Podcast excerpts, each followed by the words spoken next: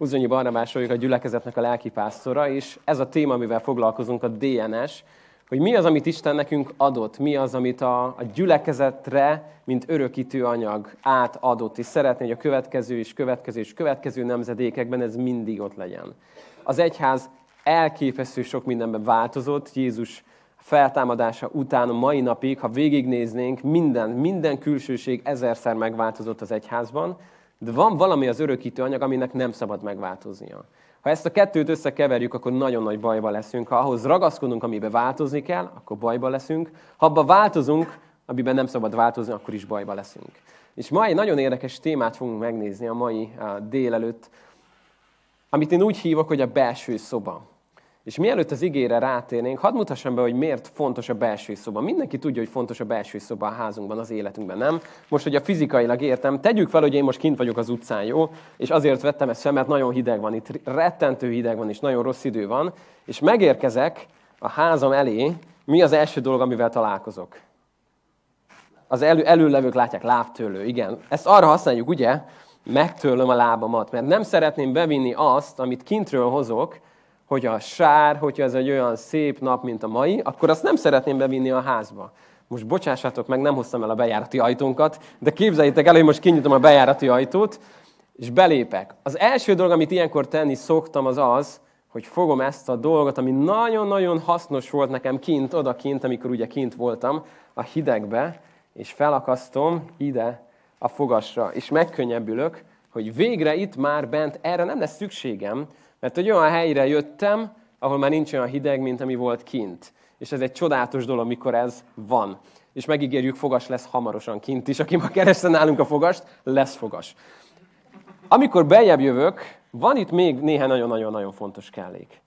Ahogy én szoktam megérkezni otthon, az úgy néz ki általában, hogy fogom a pénztárcámat, lerakom, mert tudom, hogy itt bent már erre nem lesz szükség. Nem kell, hogy számolgassam, nem kell, hogy fizessek semmiért. Fogom azokat a dolgokat, amikre nincs szükségem többé, mondjuk a telefon. Ezt ide berakom, fogom. Azokat, amikre már továbbá nincs szükségem, mint a kulcsok. Megnézem még, mi maradt nálam. Igen, maradt még nálam egy kocsi kulcs, mert már nem akarok elmenni többé. Tehát innentől kezdve ezektől megszabadulok. És ez még nem a belső szoba, ez még csak a megérkezésemnek az első fázisa, hogy már bent vagyok, házon belül vagyok, megtöröltem a cipőmet, felakasztottam a kabát, sapka, sál, minden lerakva, kipakoltam azt, amire már nincsen többé szükségem, de ez még nem a belső szoba. Hogyha a belső szobáig el akarok jutni, akkor még beljebb jövök, és elfoglalom ezt a csodálatos helyet, amit mindenki áhítattal nézett eddig, hogy milyen kényelmes. Kényelmes ez a hely. Felkapcsolom a kis lámpámat, kezembe veszem ugye a Bibliámat, és az infopultosoktól még egy kávét is kaptam. Igazán finomat készítettek el. Na ez ez itt már a belső szoba. És valami, valami kint van, említettem azt, hogy hideg van. Tegyük hozzá, hogy kint vihar van. Méghozzá óriási vihar van a mai életünkben, a mai világunkban. Valami ilyesmit hallunk, nem? Hogy minden tönkre megy, a családok tönkre mennek, a házasságok tönkre mennek, a gyerekek tönkre mennek, a szülők tönkre mennek, az egészség tönkre megy. És azért van egy pontos dolog, hogy ezen a belső szobán van egy ablak, amit én most be fogok zárni, nézzük hogy mi történik bezártam az ablakot, és bent vagyok a belső szobámba, ahova nem jön be ez a zaj. Ez egy belső helye az életemnek, ami nem a külső, tehát nem az első, megérkezek, hanem ide be kell jussak. És ha ide bejutok, megéri ide bejutni. Na most nézzük meg azt az igét, amiben ma foglalkozni fogunk, hogy miről beszél a Biblia, amikor a belső szobát elővesszük. A Máté evangéliumából nagyon-nagyon jól ismert ige lesz. A hatodik fejezethez tudunk lapozni, és annak is a hatodik versébe beszél Jézus erről, hogyha visszamegyünk a prezibe, akkor azt megköszönjük. Igen. Azt mondja Jézus a Máté 6.6-ban, sok igét fogunk nézni, úgyhogy nyugodtan maradjunk most a helyünkön. Te pedig, amikor imádkozol, menj be a te belső szobádba, és az ajtódat bezárva imádkozzál atyádhoz.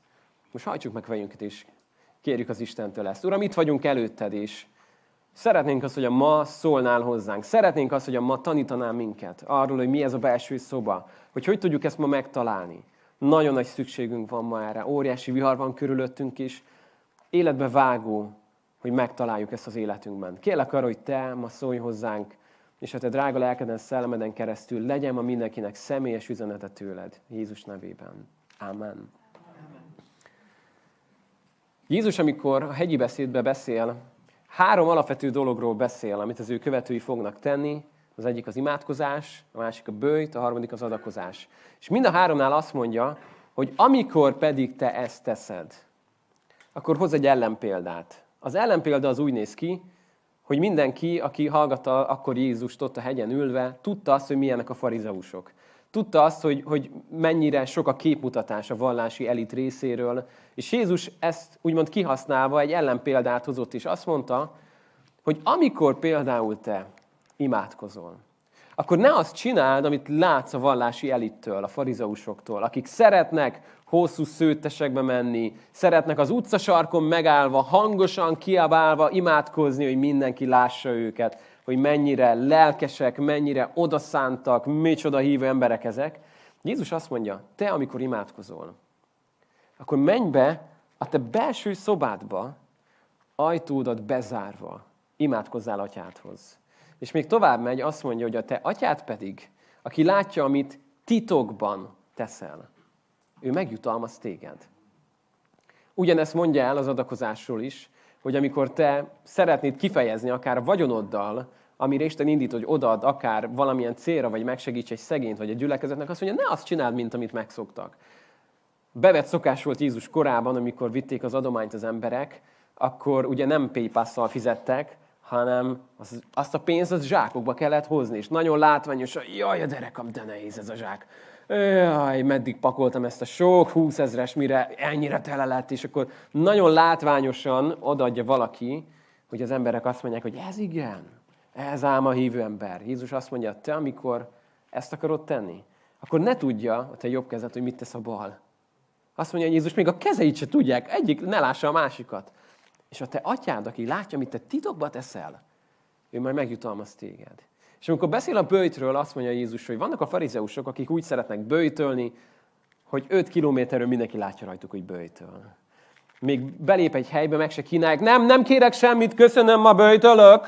Igen, a héten már másodszor bőjtölök, úgyhogy kérlek, ne kínáljatok meg, köszönöm, köszönöm. Azt mondja Jézus, ti ne ezt csináljátok. Amikor te bőjtölsz, akkor kend meg olajjal a fejedet, néz ki a lehető legjobban, mert bevett szokás volt, hogy borzalmasan néztek ki az emberek, és ezek a beszélgetések elhangoztak abban a korban, hogy de rosszul nézel ki, csak nem bőjtölsz. Mert az emberek ilyen arcot vettek fel, hogy jaj, jaj most bőjtölök az Úrért. Azt mondja Jézus, amikor te bőjtölsz, kend meg a te fejedet olajjal, vedd fel a legszebb ruhádat, mert az atyád, aki látja, amit te titokba teszel, ő majd megjutalmaz téged. Az új szövetségben, a gyülekezetben a DNS-ünknek egy nagyon-nagyon fontos része az az, amit úgy hívunk, hogy belső szoba.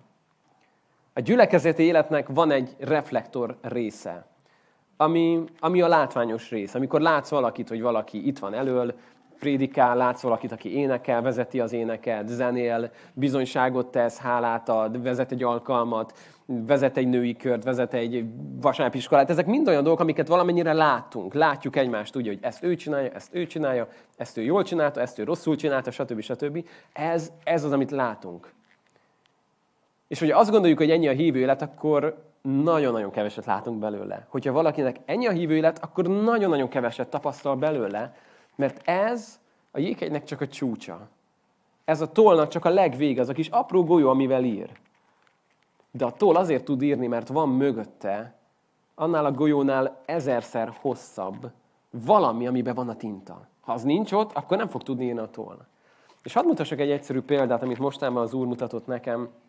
Itt van ez a kis darab gyurma.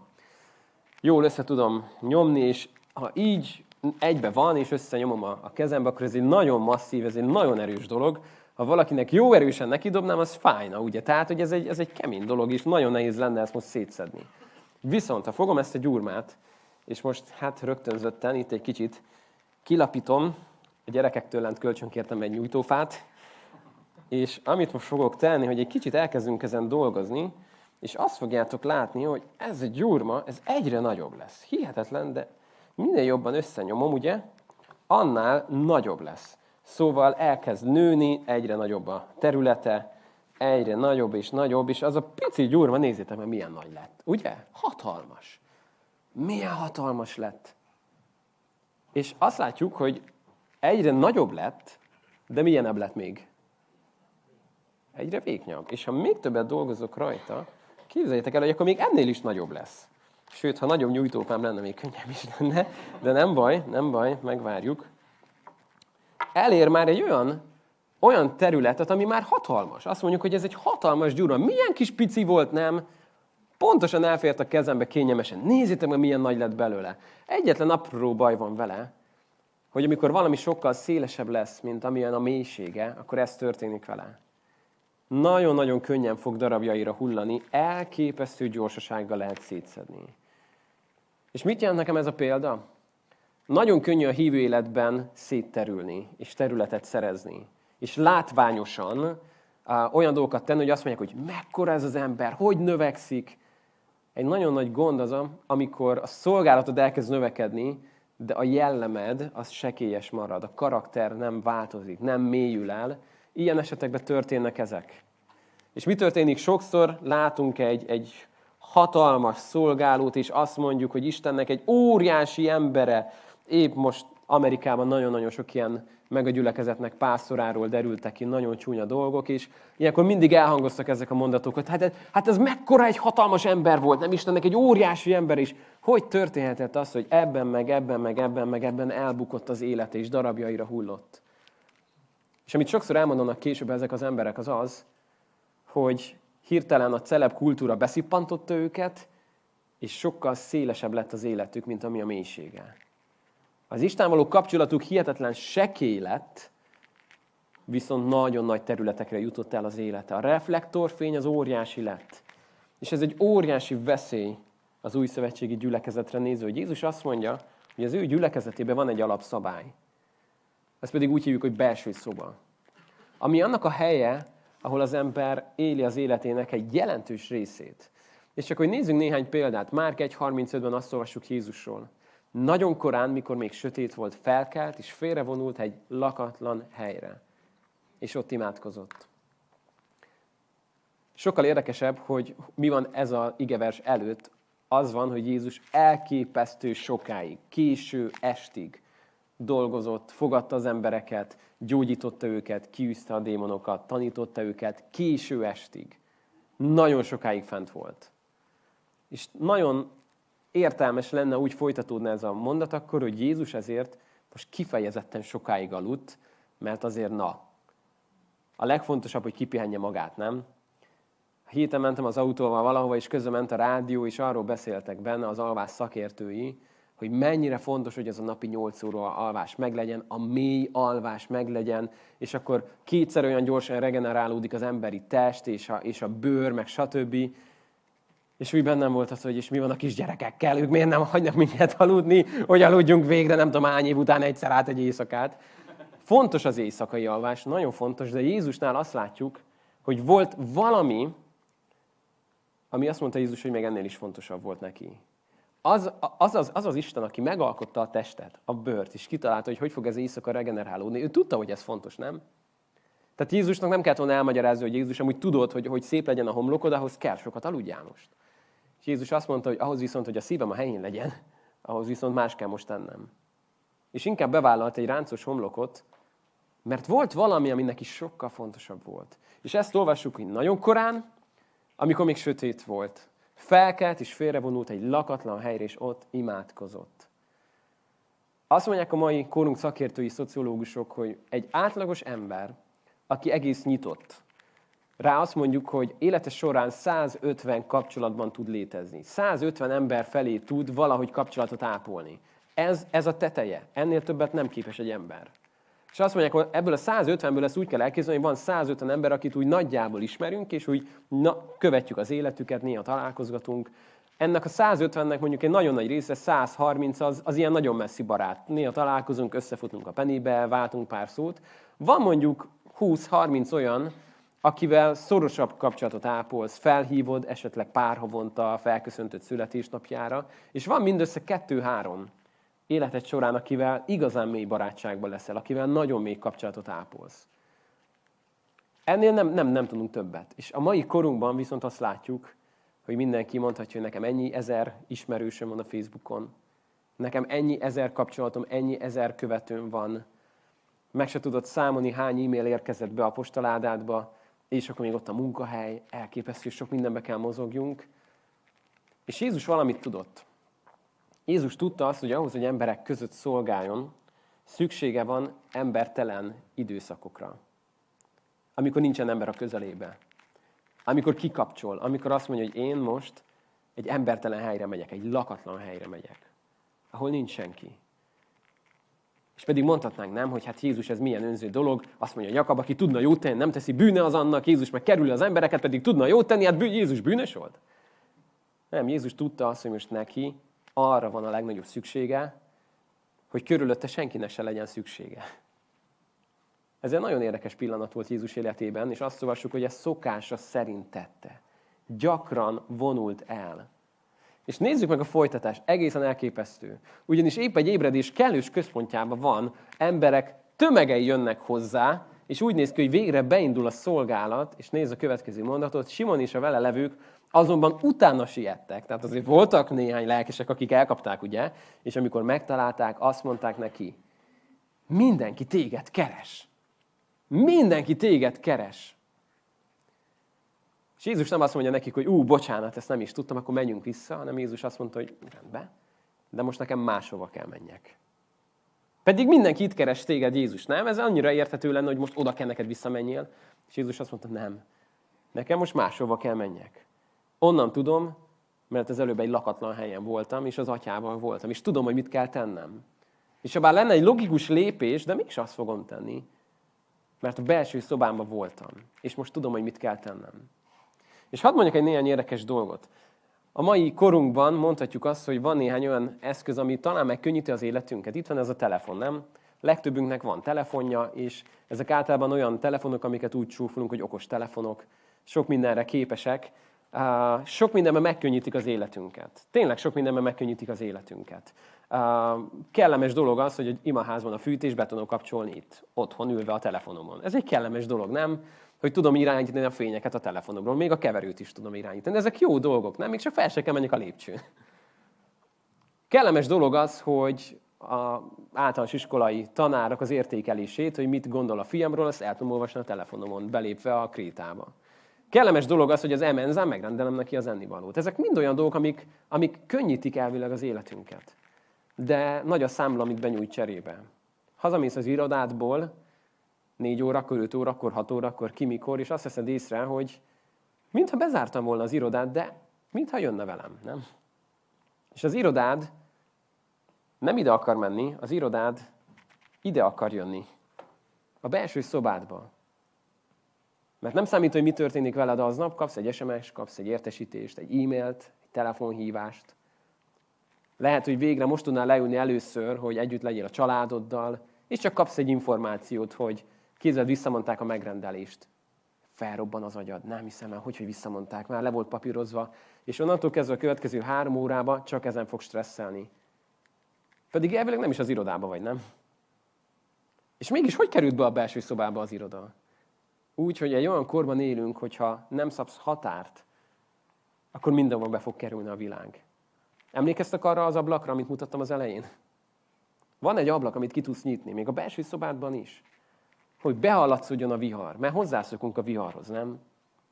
De a belső szoba az az a hely, amire Jézus úgy gondol, hogy az egy olyan kapcsolat az élő Istennel, ahol minden más kikapcsolsz ahhoz, hogy hozzá tudj kapcsolódni. És igen, működik az, hogy egész nap kapcsolatban vagyunk az Istennel, nem? Hogy szüntelenül imádkozzatok, ez működik. És teljességgel működik az, és kell is működni annak, hogy ülsz a buszon, ülsz a metrón, és közben imádkozol, ülsz egy unalmas kémiaórán, és közben imádkozol, bent vagy egy értekezleten, ami teljesen fölösleges, és közben hálát adsz az Istennek az életét. Ezek nagyon jó dolgok. És kellenek, hogy minden nap ott legyél, 24 órában rajta tudsz lenni az Istenen. De hadd egy egyszerű példát.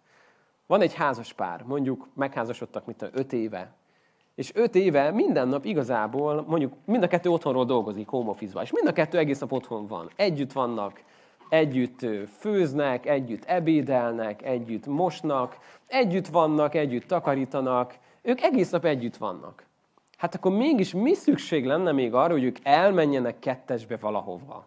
Van erre szükség? Ugyan már, hát egész nap együtt vannak, hát most Hagyjuk már az ilyen kis tini szavakat, hogy randi, Ugyan már, hát az minek? Hát egész nap együtt mosogattak, hát melyik randi ér fel ezzel, nem?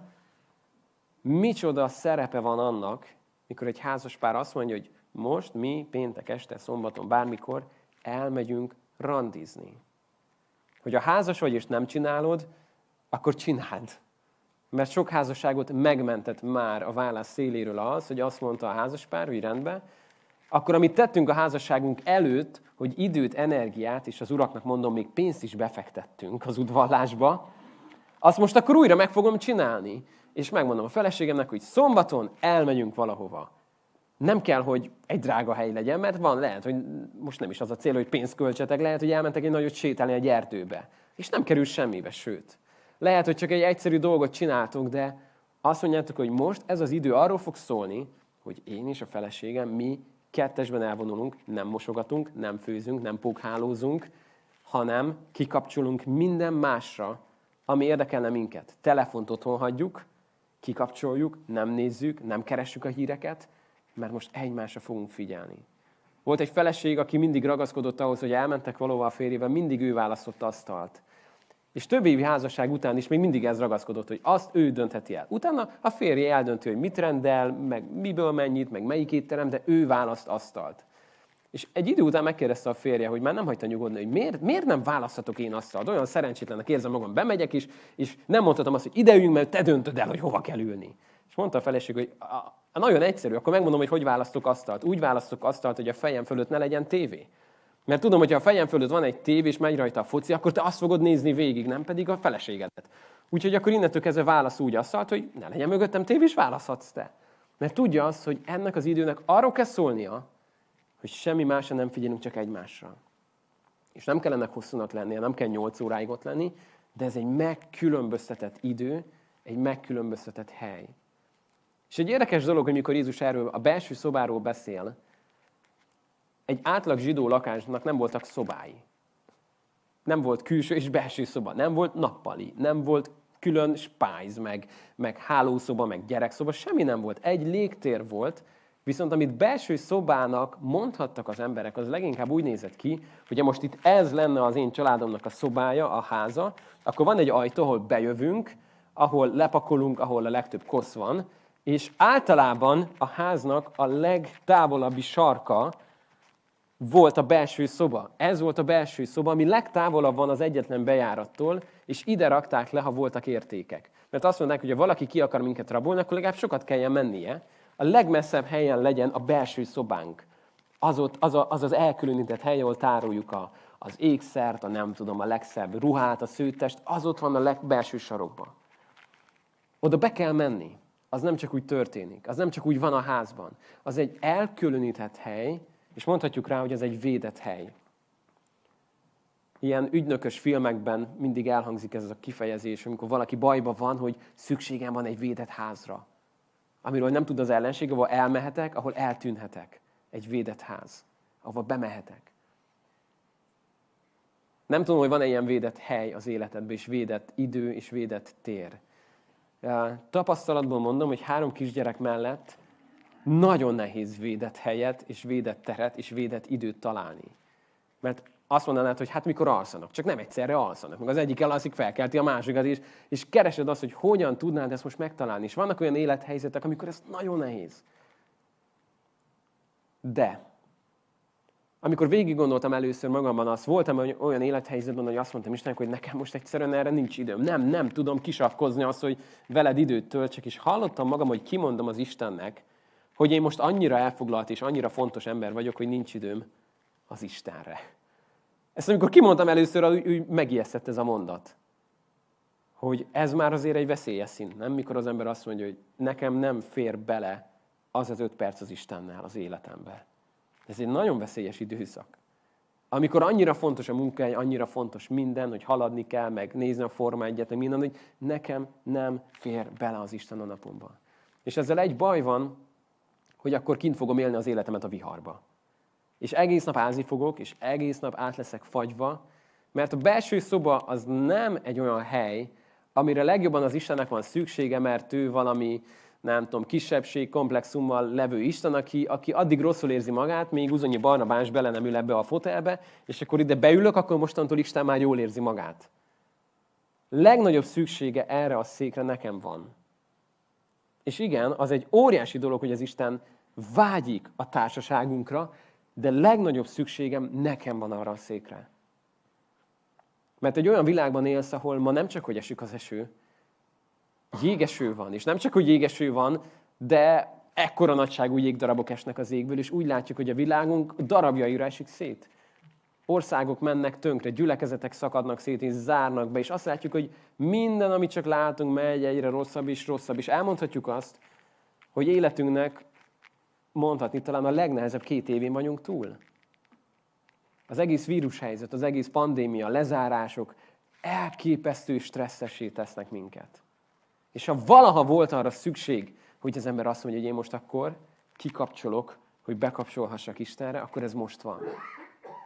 Ha valaha volt erre szükség a gyülekezeteknek, akkor ez ma van. És ez nem egy olyan dolog, amit én fogok ellenőrizni, és, és bemegyek időnként, és megnézem, hogy hol vagy, és mit csinálsz, mert ez nem a látványos része az életednek. Továbbra is lehet a kirakatot fenntartani, de ez az a rész, ami életbe tart téged. Ez az a rész, ami segít abban, hogy ne szakadjál darabjaidra. Ez az a rész, amire a legnagyobb szükségünk van ma. Európai szociológusok azt mondják, hogy olyan jelenséggel találkoznak, amiről még soha nem olvastak, hogy tizenévesek és 20-as évei elején járó fiatalok kiégnek.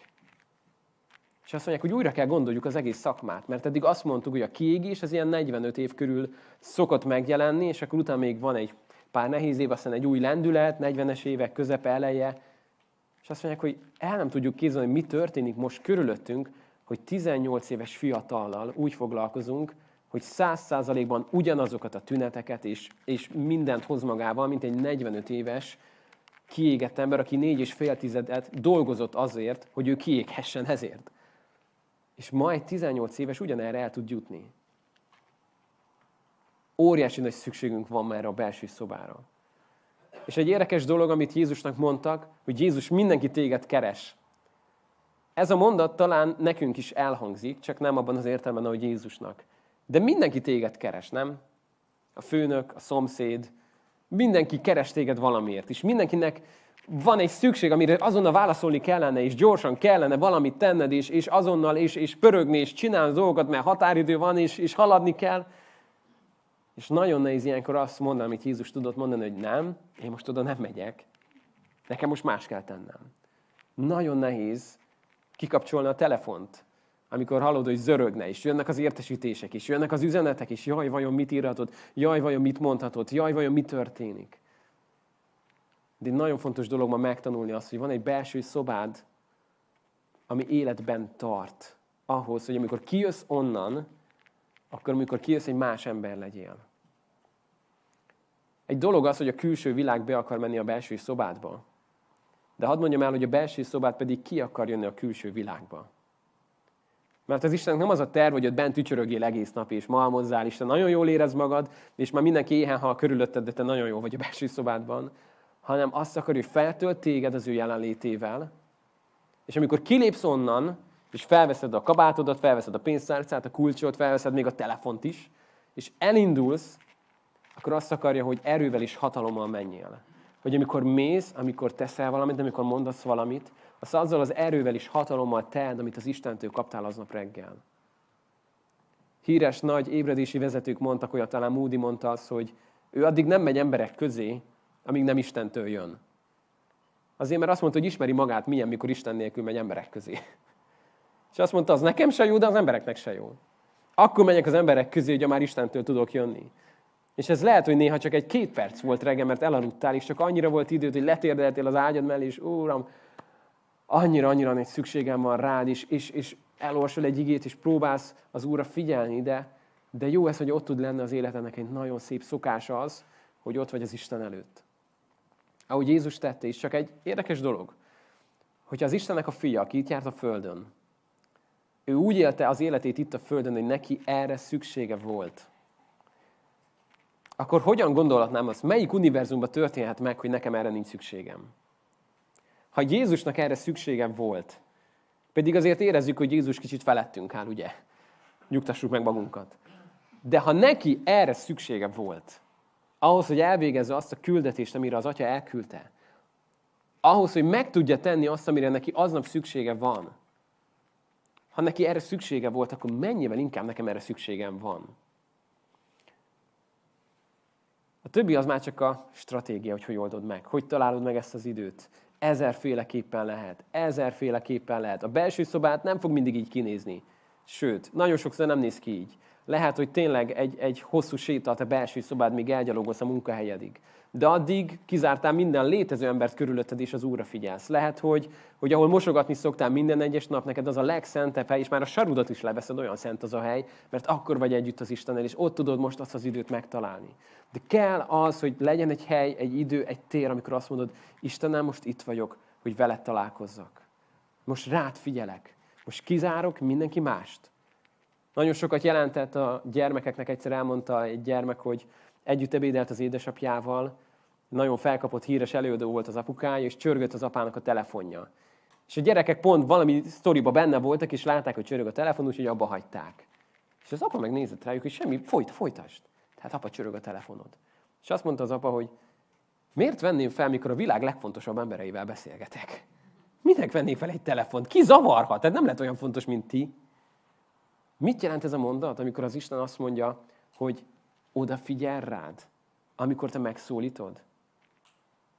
Amikor a normandiai partaszállás volt, és elképesztő hírszerzési trükkök és minden előzte meg ezt a úgynevezett D-napot, az amerikaiak, a britek próbálták mindig elhitetni, hogy máshol fognak partot, partra szállni, sokkal kisebb haderővel, lebombázták a sokkal odébb található területeket, hogy azt higgyék, hogy előkészítik, hogy na majd oda mennek, de amikor eljött a D-nap, és amikor elindult a normandiai partra szállás, öt hullámban jöttek a kanadaiak, angolok, ugye amerikaiak, és elindult ez az egész, kb. 6 óra 30 perckor elindult, akkor a német tüzérség és a német csapatok borzasztó lassan reagáltak.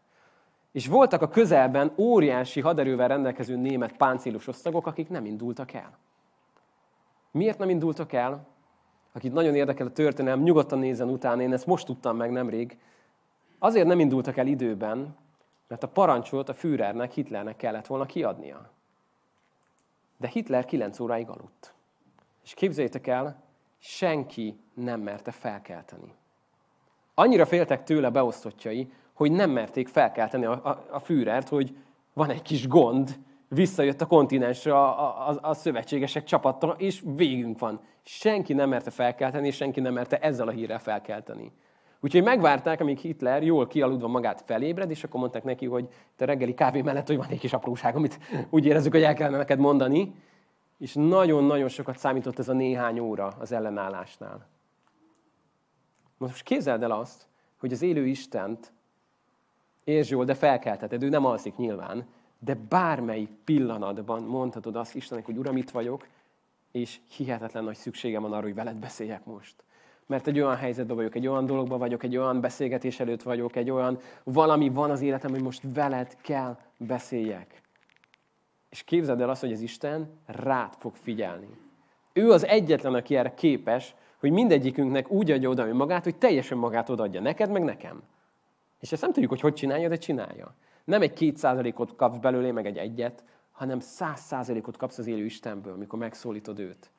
C.S. Lewis azt mondta, hogy amikor ő imádkozik, és az Istennél megy, azt szokta mondani, hogy hagy szóljon most hozzád az, aki valóban vagyok. És hadd szólítsam meg azt az Istent, aki valóban vagy. Mert egy ilyen közösségre hívsz engem. Erre, ami nem kevés. És erre bátorítlak ma, hogy nagyobb bajba vagyunk néha, mint a normandiai szállásnál. És nagyobb szükségünk van arra, hogy beszéljünk a vezérünkkel, mint bármikor. És képzeld el azt, hogy a megszólítod, ő válaszol. Mert ő ezt ígérte meg, hogyha egy nép hozzá kiállt, akkor ő válaszol. És hogy azt mondod, hogy neked ez nem megy, te nem tudsz napközben Istenre figyelni, elmondok valamit, hogy aggódni tudsz, ugye? Én tudok. Akár egész nap tudok aggódni. És azt mondta egyszer valaki, hogy ha egy probléma, egy helyzet elég nagy ahhoz, hogy aggódj érte, akkor elég nagy ahhoz, hogy imádkozz érte, nem? Ennyire egyszerű. És hogy elkezdenél aggódni, akkor fogd és vidd azt oda az Isten elé. És lehet, hogy nincs mindig lehetőséged arra, hogy az értekezlet közepén azt mondta, hogy na, most mindenki maradjon csöndbe, én most bemegyek a belső szobámba. Nem mindig tudod ezt megtenni, de legyen az életednek egy időszak, amikor azt mondod, hogy Uram, most itt vagyok, én most téged kereslek, mert szükségem van rád. Szükségem van arra, hogy te és én, mi most találkozzunk. Úgy, ahogy napközben máskor nem. Úgy, ahogy most ott vagyok előtted, és imádni akarnak téged. Jézusnak ebben volt az ereje, hogy ez volt az, amit ő szokása szerint csinált. Újra és újra, újra és újra, bármilyen hosszú volt egy nap, bármilyen fárasztó volt, az ő erejét abból nyert, hogy az atyával közösségben volt. És hogyha erőtlennek érzed magad, ha mindig álmosnak érzed magad, ha, ha mindig csak a határaidon élsz, akkor kezdj el visszamenni oda, hogy engedd azt, hogy az Isten a mélységeden dolgozzon. Kicsit engedd el a szélességet. Engedd el azt, hogy most mekkora területre vagy éppen kiterülve. Nem az a legfontosabb, hanem az, hogy kezdjen mélyülni az Isten való kapcsolatodban. Hogy erősödj ebben. És egy igével hadd fejezzem be, amikor Pálapostól élete végén mondhatni azt, hogy ő elég nagy területet lefogott már, ha gyurma lenne, nem? Nagyon-nagyon nagy gyurma lett Pálból elképesztő számú gyülekezetet plantált, hihetetlen sokan tértek meg. Két éves szolgálta után azt mondták, hogy az egész ázsiai térségben mindenki hallotta az örömírt, azért ezek nem kis dolgok. És mégis azt mondja az élete végéhez közeledve már, hogy ő igazából ő mindent hátrahagy. És mindent kárnak és szemétnek ítél. Azért, hogy Krisztust minél jobban megismerje. És szeretném, hogy ez a DNS-ünkben nagyon mélyen beleivódna, és a gyülekezetünkben nagyon mélyen beleivódna. Hogy a gyülekezetünknek a célja nem egy produkció, nem az, hogy minél nagyobb területet, nem tudom, érjünk el, és hogy minél nagyobb elérések legyenek a YouTube meg a TikTok csatornáinkon. Ezeket látjuk, mint eszközök a misszióban. De mit ér mindez, hogyha a gyülekezet nem mélyül el az élő az ismeretében? Akkor elérjük az embereket, de nincs üzenet. Nagyon-nagyon fontos, hogy ez a kettő egyszerre történjen hogy elkezdesz mélyülni az Istenben, és azt mondod, hogy minden más kának és szemétnek ítélek, hogy az én Uramat Jézust minél jobban megismerjem. És amikor ezt Pál csinálta, annál jobban ment a missziója. Mert minél jobban feltöltekezett Jézussal, annál jobban az Isten őt lerakta, és ahova lerakta, ott két dolog történt. Pál általában börtönbe került, aztán létrejött egy gyülekezet. Ez a kettő szinte mindig megtörtént. De a börtön nem törte meg, mert nem tudta széttépni. Ha csak lapos lett volna, akkor az első börtönbe ő kész, felad mindent. De hiába került börtönbe. Ott volt az a mélység közte és az Isten között. Amire azt mondja, hogy mondja Timóteusnak, hogy most bilincsekben vagyok, de tudod, nem szégyellem a bilincseimet. Tudod miért, Timóteus? Azért, mert tudom, hogy kibe hiszek. Mert ismerem őt. Mert kapcsolatban vagyok vele, úgyhogy nem zavarnak a bilincsek, nem szégyellem őket. Mert tudom azt, hogy kiben hiszek. Ismerem őt. És erre hív minket az Isten. Arra hív téged, hogy helyet foglalj. Egy kényelmes helyen, ami nem életidegen. A belső szobának egy utolsó momentuma számomra az az, hogy nem életidegen. Az Istennel való kapcsolatod nem egy életidegen hely, hanem beleülsz és jól esik. Megtalálod azt a helyet, ahol jól esik az Istennel lenni. És azt veszed észre, hogy az Isten megvendégel téged. Készített neked egy forró kávét, mert tudja, hogy nehéz nap vár rád. És az igényen keresztül meg szólni akar hozzád. Beleülsz és megpihensz. Ez nem egy életidegen dolog, ami, ami furcsa lenne, vagy erőltetett, hanem Isten arra hív, hogy megtaláld azt, hogyan ő veled kapcsolatban tud lenni. Én most szeretném, hogy itt most megállnánk egy pillanatra is. Tudnánk, tudnánk először is hálát adni azért, hogy az Isten megszólíthatjuk.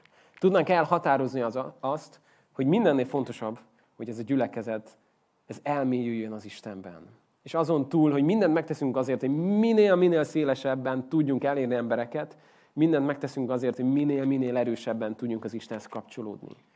Mert ha csak elérjük az embereket, de a végén kiüresedik, akkor mindegy, hogy az most egy tradíció, vagy a legújabb divat, teljesen mindegy.